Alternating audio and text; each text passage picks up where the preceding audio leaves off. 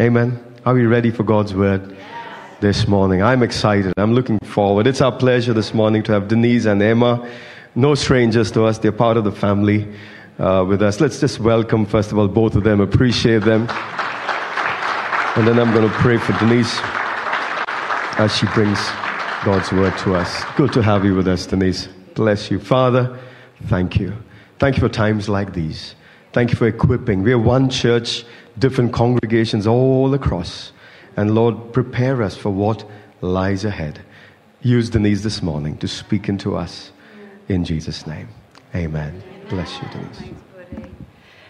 Hello. It feels like a really long time since our last here. I'm not sure, probably just a year ago, but it feels a lot longer. Hey, isn't it good to be out of COVID? Oh, I thought you'd be more excited than that, actually.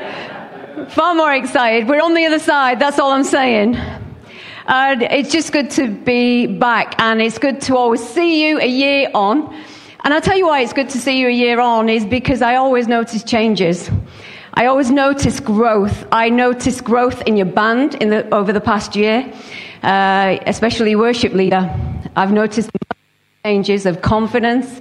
And uh, do you want? Thank you. And uh, that's really special in the house, and also engagement in worship. You know, there's nothing greater than worship. And in fact, if we don't engage with worship, we are poorer for it. And so I just want to encourage you, engage in worship. Be free in worship in the house of God. Now, I just want to just introduce what I'm going to say this morning based on uh, me as a child. Um, when we were young, we used to sing this song, and I think you'll all agree it's quite a strange song, and it went like uh, this. It says, You put your left arm out. You, you, do you know this? You do. Okay, you can do it with me. You put your left arm out, in.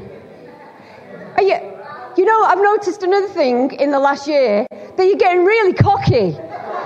you are really confident, aren't you? Okay, let's do it right. Okay.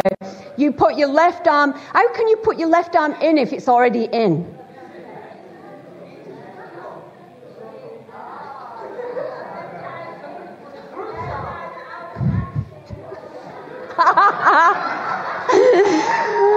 That's what I came for. That is exactly what I came for. Lyra, what a hero. Okay, let's do it together. You put your left arm in.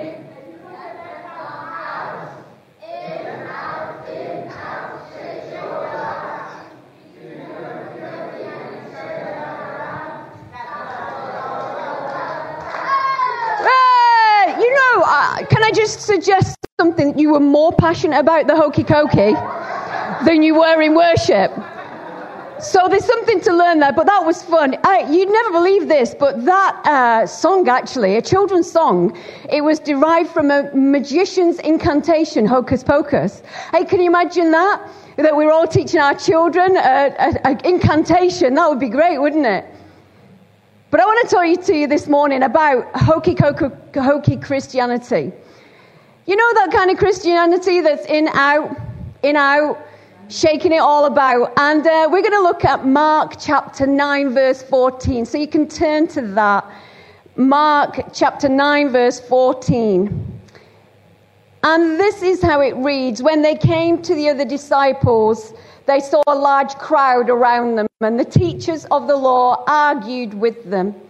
As soon as all the people saw Jesus, they ran, they, they were overwhelmed with wonder and ran to greet him. What are you arguing with them about? He asked. A man in the crowd answered, Teacher, I brought you my son who is possessed by a spirit that has robbed him of speech. But whenever it seizes him, it throws him to the ground, it foams at the mouth, gnashing his teeth, and becomes rigid. I asked your disciples to drive out the spirit, but they could not. He said, You unbelieving generation, Jesus replied, How long shall I stay with you? How long shall I put up with you? Bring the boy to me. So they brought him. When the spirit saw Jesus, it immediately threw the boy into a convulsion. He fell to the ground and he rolled around, foaming at the mouth. Jesus asked the boy's father, How long has this happened? He said, From childhood. It has often thrown him into a fire or even water to kill him. But if you can do anything, take pity on us and help us. If you can, Jesus said, everything is, impo- is possible for those who believe. Immediately, the boy father exclaimed, I do believe. Help me with my unbelief. You know, the dominant theme of this whole passage is, is belief and unbelief. His disciples didn't have enough belief. And then he came along, Jesus came along, and then they was like, I believe you can, but help me with my unbelief. It was like an in, out, in, out, shake it all about kind of faith. The disciples lack faith. The man asked, he, he stepped in, but he says these words If you can, Jesus said, if you can. What do you mean, if you can? You know, I have a lot of sympathy for this man, actually, because it reminds me of myself. You know, it expresses that faith that we all have and we all want an increasing measure of, and then it expresses our feelings on issues. You know, how many times do we believe in theory and believe with all our heart to the capacity that we understand, but then when something strikes our life, pain comes, controversy, adversity comes, we are like, Jesus, you know I believe. You know I believe in you. You know I believe who you are. But help me overcome my unbelief in this situation that I find myself. And I think everyone would agree that we're all in the same boat. You know, hokey cokey Christianity is like, Jesus, I believe you can, if you can. I believe that you will, but I'm not sure that you will. I believe God loves me, but I'm not sure actually that He can love me as He does others. It's that I believe, but I'm not sure. I believe He can, but I'm not sure He will. It's that kind of thing where we're in, out, in, out, shaking it all about. And what I want to speak to you this morning is about three things that will help us to realize really what you believe really does matter. What you think in your quietest times really does matter. What you think in this room right now really does matter. What you think to yourself when nobody else is around really does matter because all these things are shaping your Christianity, your journey in God. And for those who are new Christians in the room, what you think from this point onwards will really matter. We, are, we can't, church, have idle thoughts. We can't entertain things that won't bring about the glory of God. We're so easy to entertain things. So I want to bring these three things and hopefully it'll equip you for the next season of your life, but of, of the life of the church. And the first thing is this that uh, what we believe influences our outlook. I don't know if you remember, but in school, I'm going back to childhood a lot, but in school, you know, people would, would pick on you and say things about you. And we would say this as a deflection what you say is what you are. Now, what we don't realize is a child, uh, we were just deflecting. We were just to try and put a barrier up to pain. But actually, that line is very true. What you say is what you are. You see, it's not what others are. What you say reveals who you are. So if we say things that are in doubt, if we say things that are negative, if we say things that are bad about somebody else, all it does is reveal who we are.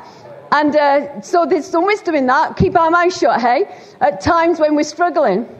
It reveals who we are. You don't see the world as it is. You see the world as you are.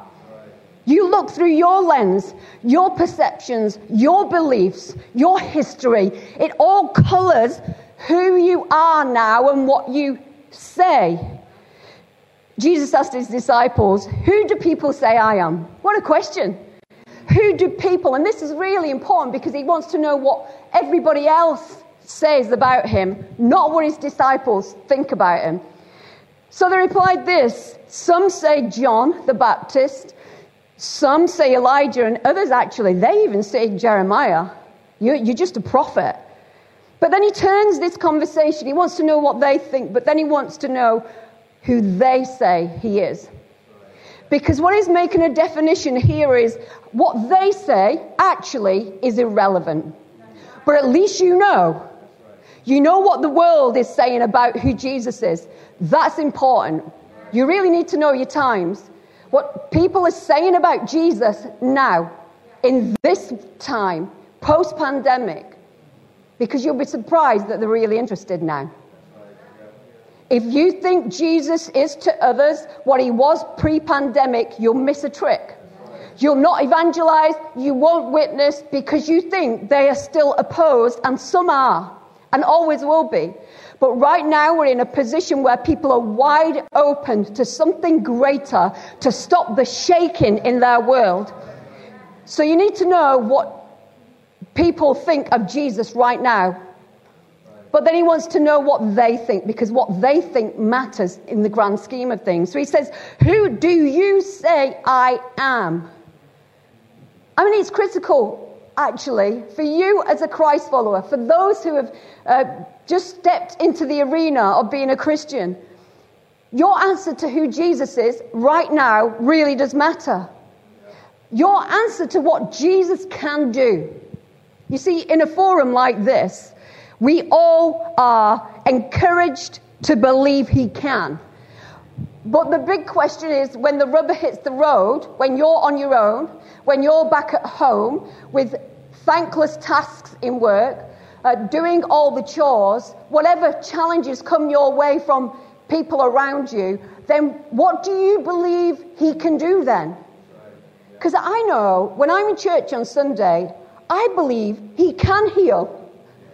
And then when I meet someone who's broken to, to all kinds of levels, I sit there thinking, they need Jesus. They're broken. I can't heal them. Could you?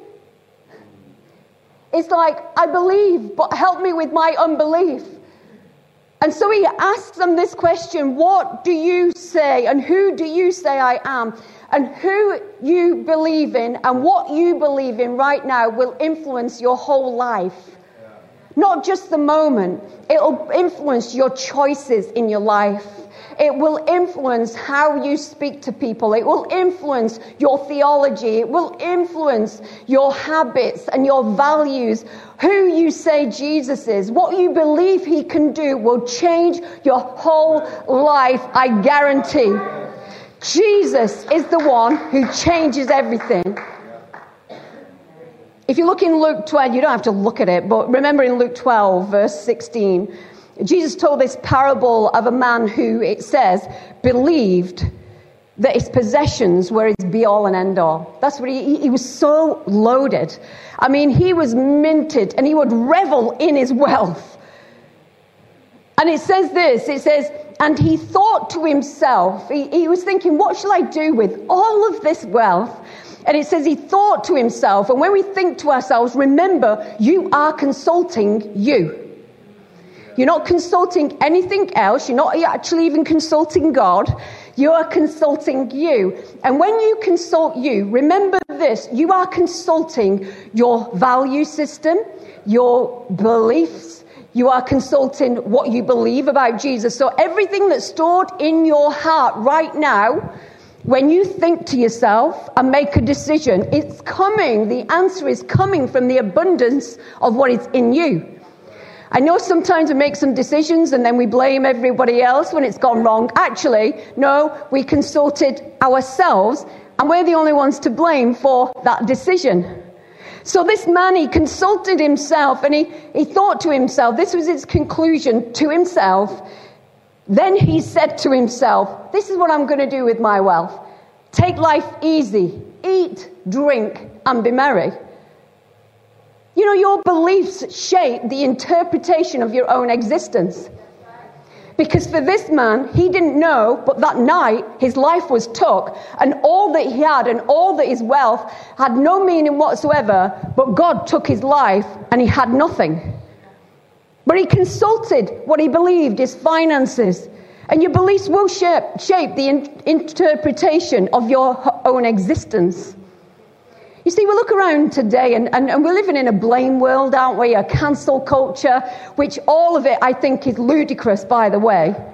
It is not helpful for society at all. People need to be able to dialogue with differences and love one another. They have to. If someone says something that you don't like, that's okay. Because if you think the whole world and everyone in this room is going to agree with you, you need to find another planet that will accommodate. That's all I'm saying. We have to. And the kingdom of God, the church, have to be an example of this. We cannot do cancel culture. We can't buy in to the issues of our day that are trying to keep every personality, every different opinion quiet. There needs to be differences of opinion. If someone didn't agree with me today, that's good. I love the fact that people don't see it the same. That's fine. You'll be in judgment by God, but that was a joke. That was a joke. You won't really. But that's the thing. You see, you, think about it this way. If you believe that God planned you, you will live differently than if you believe that you were birthed and came from a monkey. You just will. That's the basic premise that I'm coming from. You know, if you believe that you were born in this random big bang, this cosmic explosion, you have then no sense of a higher authority. So you are your highest authority. I wouldn't like to be my highest authority right now. I, I stand up here because I stand in the authority of another. I, I don't want my authority. It's not good enough. It's weak, it's frail, it's fragile, it's vulnerable. You, you don't feel like you're accountable to anybody if, you, if there's no higher authority. You have no moral or ethical code. It's just all about you. So, what you believe shapes your own existence. But think about this if you believe that you're born of God and you are part of His eternal plan, he birthed you, He planned you, you are fearfully and wonderfully made, then you will do everything differently in your life. You will make different choices. You will make different uh, life decisions. And, and when I say different, better. Better. Things that will be productive for your life. You know, when you believe that you're known and seen and loved by Almighty God, things change. You know, I, I, I really want to say this. It's in my notes, and I want to say it. Uh, I want to speak clearly to all of you, in spite of the birthing canal that you came out of. God planned you. God planned you. And if you believe that you were an accident, if you believe that you shouldn't have happened, if you believe that you were birthed into the wrong family, I want you to understand that that was just the birthing canal that God brought you into this earth for because He's got plans for your life. But you've got to choose how you believe. The second thing is how we believe drives our behaviors. You know, in Proverbs 24 3, it says this, and very well known guard your heart above what? All else, for it determines the course of your life. I don't know if you realize that your heart isn't just a muscle. Did you realize that your heart is actually intelligent? Your heart is an intelligent pump, it's a muscle that communicates with your mind as that thinks, your heart thinks. Your heart actually thinks it's a sensory organ, it's a processing center, your heart. So you, when you think it's just beating and keeping you together, keeping you alive, it's doing far more than that. It's having a conversation with your brain. It's working things out. And you know what your heart does? It helps you to learn and remember and make decisions. You know those times when you say to yourself, um, you know, my heart wants to, but my head. That is that. You know, your heart is wanting something and your, your head is saying something else.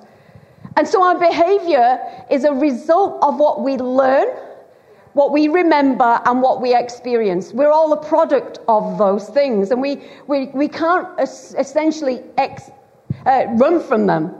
We can't escape them. We have to acknowledge that we've all got a past, and that past has shaped our thinking and shaped our, our heart and how we react, how we think, how we feel, the direction of our life, the choices that we make. Our heart has been thinking these through, and we're being shaped by everything in our experience. You see, your belief today is driving your behavior, and I don't think some of you know that. You're thinking your family or your spouse is driving that behavior. But I want you to understand, imagine this, you're, uh, say, uh, me and my husband, we honestly, we don't row, but we have really clear conversations. You know? We, we, we said right at the get go that we're not going to do that. My, my parents rowed where it frightened me as a child. There was no violence, but it frightened me. So from the get go, this was not going to happen in my marriage. My husband's parents, they were both passive aggressive. So they were quiet, but they did nasty things and said nasty things quietly and calmly. We said we're not doing that either in our world. We're not bringing that from our past into who we are. So we have these strong conversations. Now I am aware that I might respond as what I've experienced. So I make sure if I start wanting to get louder, I actually stop myself because I want to change my behavior. But by changing my behavior, I change my belief on it. And I'll say this openly to Sai, my husband, just hang on a minute. I'm getting really irritated now. Can we come back to this? Because I choose not to regurgitate the past, which wasn't helpful for anybody, nor beast, nor man. And we've got to make decisions on our life that we're not going to repeat what was, but we're going to become what is. And the only way to do that is to believe what is right. You know, I, I'm just going to throw some things out, but how does someone become an addict? And I'm not being funny now. Often it's by what they believed. They either believed that they wouldn't, they believed it would numb pain, or they believed it would just be fun. You know, I've never been an addict. I've never took drugs. I've never smoked. I've always been quite a health freak.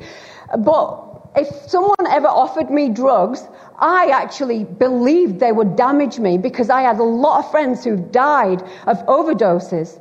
So I had a belief from experience. So my experience was, I don't want drugs. Even when I was in crowds with people before I was a Christian being offered drugs of all kinds, I would be strong in a sense because I've seen what it does. And no one's going to fool me that drugs are good. Why could I make that decision with such authority and confidence in a large group of others that were doing it? Because of what I believed, what I'd seen, what I'd experienced. I mean, how do people have an unplanned pregnancy? Well, often they believed it had never happened to them. Or, let me be frank, they believed and let the wrong brain do the deciding. How does someone who's happy suddenly become bitter or angry? Does that happen overnight? Well, no, it, it happens because they begin to believe a thought, a thought that is crucial for their journey. They believe that it's okay. They believe it's righteous to actually be angry towards somebody. It starts with a belief. You know, the Bible says a man thinks in his heart, so he is. So, whatever you believe will determine the whole of your life. You know, every new Christian in this room, what you believe right now will matter. It will determine how successful you are as a Christ follower. And I use that word successful because there's some who aren't. And that's what I'm talking about here. Hokey cokey Christianity, in, out, in, out, shake it all about. If you want to be and I'm all in, I'm all in, I'm all in, Jesus, you can have my life, it will start with your thoughts. Before I knew uh, Jesus, I kind of, uh, I was intrigued by God like, I didn't know you could have a personal relationship with Jesus. I, I, didn't know. I was raised in a family who kind of nominally believed. My dad, now, he's nearly 93, doesn't believe at all. Doesn't believe, and he's, he's going to be 93 in July. And uh, still so resistant and stubborn. Stubborn old man. And we talked to him. He has dementia and uh, he's quite poor at the minute. And uh, I know this I can talk to him about Jesus, and then five min- minutes later, he won't even remember. He, he, he speaks badly about the church from his experience, actually, in the 1930s, which can't make comment on that because I weren't there. Yeah, I'm, I'm younger than you thought. Yeah, I know. I know. I know what you're thinking. But this is the thing, it always intrigued me by anyone who said they knew God.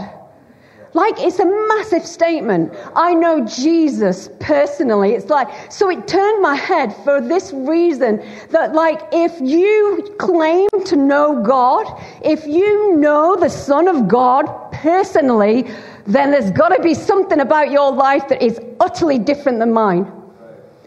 The problem was with some people, I'd look at their life and they were in, out, in, out, shaking it all about. And let me tell you this, they were shaking their life about in loads of areas that were nothing to do with God.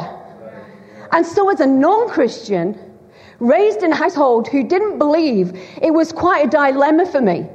Because it was the ones that were in, out, in, out, that actually the ones that grabbed my attention. They're the ones that I looked to and thought that is what God's like. And as a non Christian, thought, well, I don't need God because I think I'm happier than them. At least I've chosen my camp. I'm in the world, but I'm not in the church and then in the world and in the church and then the world. But this is what I thought, you know, if that's, if, if they're in, out, in, out, shaking it all about, that's what it's all about, the end of the song says. And I used to think, but this is God you're talking about. And surely this isn't what it's all about. And then this is the thing. When I experienced Jesus Christ, He came into my life nearly 30 years ago, I realized, no, that's not what it's all about. You know, the kingdom of God is about power. It's about a healing. It's about sight. It's about revelation. It's about power within your life personally to overcome every single obstacle you face right now. And I don't know what obstacles you're facing. I don't need to know. Your pastors essentially don't need to know, they like to know because they want to help you. But if God knows, I will tell you now, if you make sure you're on the in crowd, giving your whole life to Jesus, He will empower you to go through whatever you're facing. Every time. I'm a witness of that. You know, it's like, what, what you were what you believe about God right now will actually direct and influence every part of your life. What you don't believe about Him today will direct every part of your life. You know, imagine this if you believe God has a plan and purpose for your life, everything changes. You will live with meaning and hope and purpose d- despite your present circumstances. You'll live with meaning and hope and expectation. But that's because you believe fundamentally God has a plan and purpose for your life. You know, if you believe that God wants to speak to you, you say, I, I actually believe God wants to speak to me uh, all the time. I mean, and, and I, I'm a firm believer that God wants to speak to you all the time. In fact, I'd hazard a guess that He is speaking to us all the time, not wants to. You sat in your seat. Those new birth in the room is sat wanting to speak to you, talking to you. The, the problem is we're not quiet enough to hear what he's saying half the time.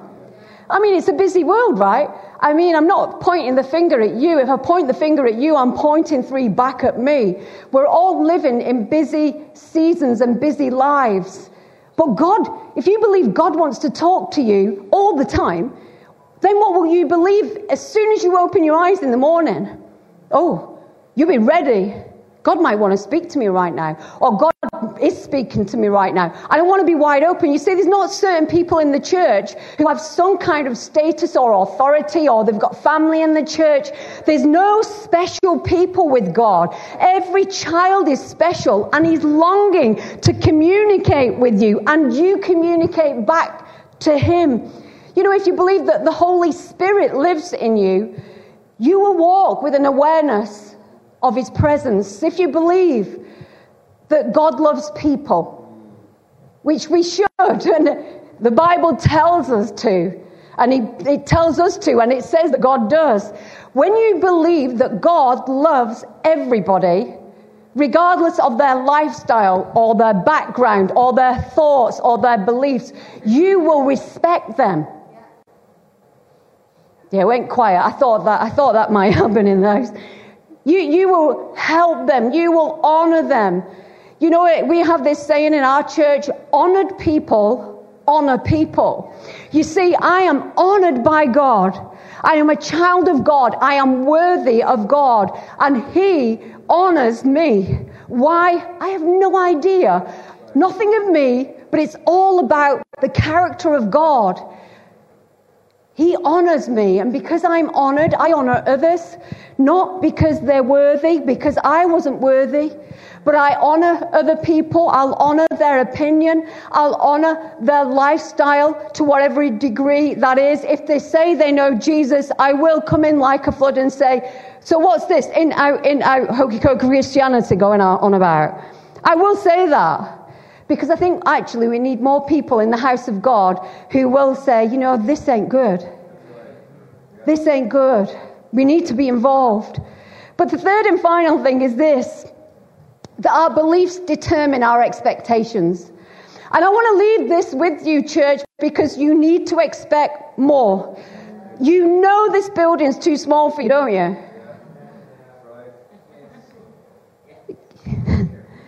You know this building's too small for you, don't you? Yes. I'm going to do it again. You know this building is too small for you, don't you? Do you think that was loud enough, or shall I push it a bit more? you know, one of the things of, of, local church with the buildings is we begin to love the building. And uh, it, I, am I'm, I'm just going to wind you up. Is that all right? Just poke a bit is because I know about this because we've, you know, we've knocked down our old building that people were married in, baptized in, dedicated in. I mean, their whole life were in it. Their whole life story is in that building. And then when you knock it down, you really realize who loved the building more than God. Because, you know, God's got big plans. He's got a vision for this house that is beyond these walls. And He wants to build a bigger premises for you. And so you, you all need to be ready for that. So your expectations really matter. Faith. So for those who are not aware, I was raised in, uh, you know by the accent, I'm a Lancashire lass. I've been in Wales 25 years, and I'll give my age away slightly. Uh, so that means I've lived half my life in England and half my life in Wales. And so I consider myself half Welsh. Is that allowed? I knew, I, you know, I knew it would go quiet because unless you're born, someone told me this, unless you're born and bred in Wales, you will never be Welsh. Good, good vibe, good vibe. I'm just telling you that because if you think that, you will limit the growth of this house. Just saying, just drop that there, leave it with you, have a think about that. If you didn't like it, I'm going to cancel you anyway, so. but for those that don't know, I was raised in a, on a council estate in, in Bolton, in Greater Manchester, Lancashire. And uh, my parents were really poor. So I was raised in a, a poor house. And we were joking about this the other day because our house, even though we were poor, it was spotless. Mum had like this pride to always keep everything spotless. The kids, or we were always dressed clean. Um, our clothes weren't great, but we were spotless because she did what she could do with what she could do. And we, we had this sofa. I, I was reminiscing yesterday, and it looked brilliant. But every guest that came into the house, we would sit them on this end because if they sat on that end and just touched the arm, it dropped off. And so we would prop it up and put it back so it looked nice. And someone would come in the house, and uh, I, as a child, I'd say, "I oh, sit down," and my mum would go, "No, not that end, not that end, this end." And so as a kid, I'd say, "This is why she's saying that," and I'd drop it down. That's why. That's why we're doing that. My mum was so embarrassed, and so my mum, uh, she raised us, and she worked a part-time job in the laundrette and my dad had three jobs. And that was just to keep us afloat. So my dad would start work about 4 a.m. in the morning. He'd go to one job, then he'd go to another job, and then another job, and he'd get back about 6 p.m. So that was my dad's life. And he enjoyed the social aspect of his life in the local pub. So that was my life. And uh, one of the things that we were raised in a working class household is this it was this language of our kind don't do that. So even though we were very much loved, very much cared for, we had this mentality that our kind never became anything. And so, one of the things was interesting. Uh, I, I was really naturally good at sport. I uh, always liked sport. And so, when in the school runs, I would, I would be great at every sport and come first in most sports. Now, I'm not boasting, I'm giving you context. So, if it was the, the uh, race on the track, I came first. If it was the high jump, I came first. Whatever it was, I came first, naturally and effortlessly. And for everyone else, seeing me getting the medals, uh, they would look at my life as a young person before I was a Christ follower and say she's winning at life. Because in that respect, I was. But you know what? Inside, I didn't feel I was winning at all because I was raised in a home where the vibe in that household, as lovely as it was, I, we had a language, our kind don't do that. We will never make it. We just stay small and humble. There was a pride in our poverty a pride in our nothingness. And I want to speak into that spirit of poverty in the house that where you say, I, I can never be used by God, and your expectations are really low because you say, Where I've come from, my kind will never accomplish much. Well, actually, you will, but you've got to change your expectations. You've got to change your beliefs. You've got to put your faith in Jesus and not ask the question, I believe, but help me with my unbelief. Just say, I believe. I'm going to go from this place. You see, there's a culture in every household. Every household you're coming from, there's a culture. And this is the thing. If you think our kind don't do this, our kind can't do this, then that will be true for you. That will be your truth.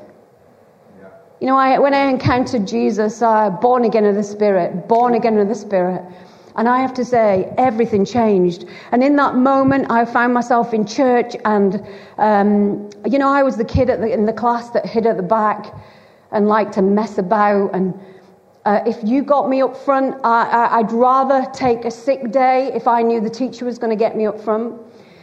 And then suddenly I'm sat in church filled with the Spirit, knowing Jesus Jesus personally, feeling the buzz and thrill of destiny and having this passion to build the kingdom of God, to want to preach from a pulpit like this. And my old self, who never, my kind never do this, was saying, You've got to be kidding. And then my new self was saying, Well, it seems where God's driving me, and this is where I'm going. And you will have this conversation with your old self and your new self. I'm just going to say, Your new self has to win.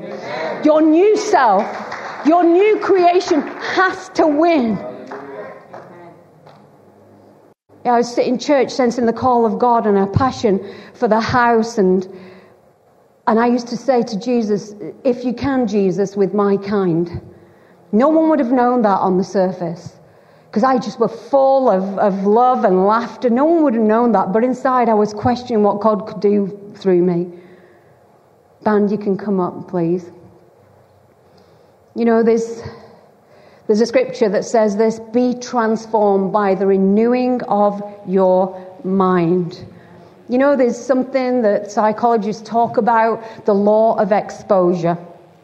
The law of exposure. And it says this whatever you are exposed to the most, that's how you will believe. That's how you, you'll be shaped. Whatever you absorb, you will reflect. And I want to ask you, what are you absorbing right now that you're reflecting in your life and it's not working for you? I was thinking, and it's interesting, the, the scripture that we heard earlier in the worship, that's my finisher, by the way. When you said it, I thought, God is so good. Because this is the thing, you might be thinking to yourself, Dee, you don't know my life. You don't understand what I've been through or I've been exposed to or shaped by. You don't get that. And I don't need to. Nobody actually needs to. But when you look at this scripture in Mark 5 20, 28, there's this woman who's been hemorrhaging, losing blood for 12 years. 12 years. The doctors have looked at her, they can't do anything with her. Everyone's given up hope on her. And then suddenly, she has a thought. It's just a thought. If I could just reach out and touch the hem of Jesus' garment, not any old prophet's garment, Jesus' garment, maybe then I'll be healed. And I want you to just stop and just think about that comment. If I just reach out, maybe I'll be healed. The turning point of her life was that she thought to herself, but unlike the man at the beginning, he consulted himself and his riches. She consulted the power of Jesus before she even knew it. She thought to herself, maybe I'll be healed. Now, talk about the law of exposure. What you expose yourself of, you absorb and you reflect. Think about this 12 years. She absorbed rejection in society, isolation. She was seen as dirty and unclean. We don't know how it played out in her family, if she had a family at all. But her pain what she'd been exposed to all of her life could have dictated her beliefs in this moment. And you might say, you know, I've had 12 years of struggle. I've been exposed to 12 years of pain. And, and it's going to take 12 years to change it. But not what the Bible says. The Bible says in that moment, she thought to herself, not about her pain, but about what could Jesus do? What can he do? She consulted what people were saying about Jesus and then decided in that moment not to reflect her pain, but believe that Jesus could. And you know, even if he didn't, at least she believed. So she went up and touched the hem of his garment. You know, I just want to be. Is it all right to be frank with you? You know, I think it comes easier when you know I love you and care for you, care for your, I love your pastor and Lyra. Um, so it comes easy. But can I just be frank to you? I, when I was writing this, this moment came to me that you've got to get out of the dance. You, you're praying for more power. You're praying for more healing. You're praying for more confidence to witness. And you're asking God for all these things, but he, He's saying to you, step out of the dance. It's the dance that He can't come into. Stop being in, out, in, out, shaking your life all about with every different circle of groups you're with and associations, exposing yourself to a group of Christians over here who love getting drunk on Saturday night but in the church on Sunday morning. Speaking negatively about their boss and co workers through the week, being in the mix of the gossip in the office, and then on Sunday morning, we love Jesus, don't we? You want change, you want power, get out of the dance. Step out of the dance and decide because God is building his kingdom, He's building his church. But you've got to choose to step out of the dance. When I was first born again, I was fully immersed in the world and everything it offered. Pretty much everything. And one of the things that hit me is when I came into church, I, I just met Jesus and he changed me completely. And I, I had a crowd of people at the time that got around me, supporting me. And this was just in a, a church in the north. But they were hokey cokey Christians, but they didn't realize I'd been born again by the power of God. And they were in, out, in, out, in, out, shaking it all about. And I had to separate myself from them. And it was hard. That meant that I had to go it alone. But I had to separate myself from them. And this is the thing you may have to separate yourself from some people to have the power and the ability that God has called you to. The children are coming in, so let's stand to our feet and open our arms wide to Jesus. You know, the Holy Spirit has been putting his finger upon some of you, if not all of us, for some reason in our life. And just raise your hands towards heaven if you just want to touch from God. Raise your hands towards heaven and just say, God, I want to be all in. I want to be all in. I want to be part of a movement of God that would change our land. We don't want to be in, out, in, out, shaking all about, doing nothing. God, we want to be powerful people in your hands. We want to be your ambassadors. We know we're your children, but we want to be warriors in God. And so, Father, I just ask that you bless this church, bless everything doubly of everything that you're doing right now, how you're maturing it, how you're giving it holy boldness. Lord, and I just pray that you'll give everyone in this room just a sense of urgency in their bones to be able to, to grab hold of what this day holds. Father, you, you say in your word it was the sons of Issachar that knew the times. I ask that this church will become even more of a prophetic church who know the times that they're living in, who know the people that they're living with, and that they can speak prophetically with edge and unction because the fire of God is upon them. And Father, this will be known as a church that changes the whole of the South Wales because they are all in. They're not in, out, they're not in this Sunday and the next Sunday too tired. They're not worshipping one day and can't be bothered the next. They're not in the word today, but tomorrow when things are tough, they can't be bothered. God, that they are all in, all in. And so, Father, just bless the pastors and those that carry the weight of responsibility in this house. In Jesus' name. And everybody said, Amen. Amen. Amen. Amen. Amen. Just take a minute more. Just a minute more, just to reflect. Thank you, Jesus. Thank you, Father. Yes. Yes, Lord. We respond this morning. Kora Babaste. Individually, corporately. If there's lukewarmness, Father, this morning we want to make a decision to choose to believe.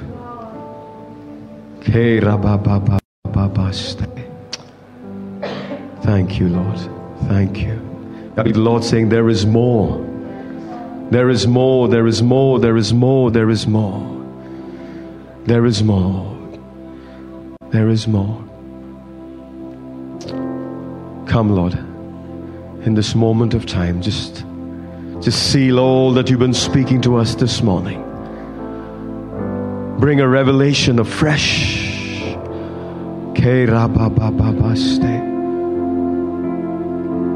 Revelation of fresh. Yes. Yes. Yes. Yes. Whether we're new in the, in the Lord or been there for years, I believe this call is coming afresh today. Call is coming afresh. Who will go for me? Who can I send? Oh God. We don't want to just play, enjoy the little bit. We want to dive into all that you have, Father. The harvest is ready. And you're calling for laborers in this season. We who know you, there is more, the Lord is saying. That we would be busy about our Father's business more than ever before. Yeah.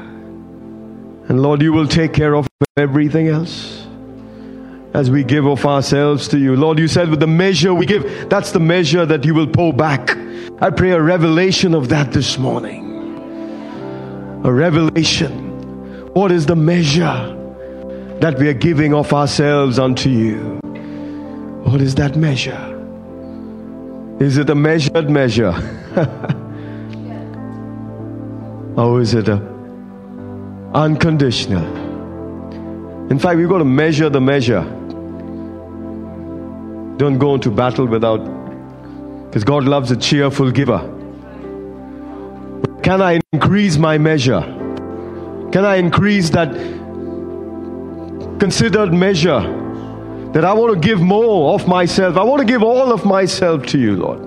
I've considered that measure and I want to give all, not just a little bit, not just when it suits me, not just when my schedules allow for it.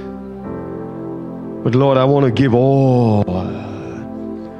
Because the measure that I give, that's the measure you'll pour out into my bosom we know that measure is not just for ourselves. Pressed down, shaken together, overflowing. Because out of the abundance, then we begin to touch lives, hearts. What do we believe today? What are we choosing to believe? Or don't give Him too much. It's going to cost me this much if I give Him so much. Father, today, help us to enlarge our capacity to believe that you can you will only outgive us. Take away the fear this morning. The fear of giving of ourselves to you. That we would be able to outgive ourselves, knowing that you will outgive what we give you. Just for just, just a moment, just letting the Holy Spirit minister to us. Listen, I've been through that journey as Denise was speaking. Myself, same story. And the Lord brings us to a point where we make that decision. More of you, Lord. More of you. I'm not a church attender, I'm a kingdom citizen. An idol for me. I went to church on Sunday. Kingdom citizen. God's not interested in churchgoers nor is the pastor, just to give you a bit of revelation. God's in kingdom citizens. Kingdom citizens. So we're going to close with a worship song this morning, but perhaps as we sing that song in your own hearts, the Lord is saying, take that step of faith today and say, Yes, Lord whatever you want, more. Amen.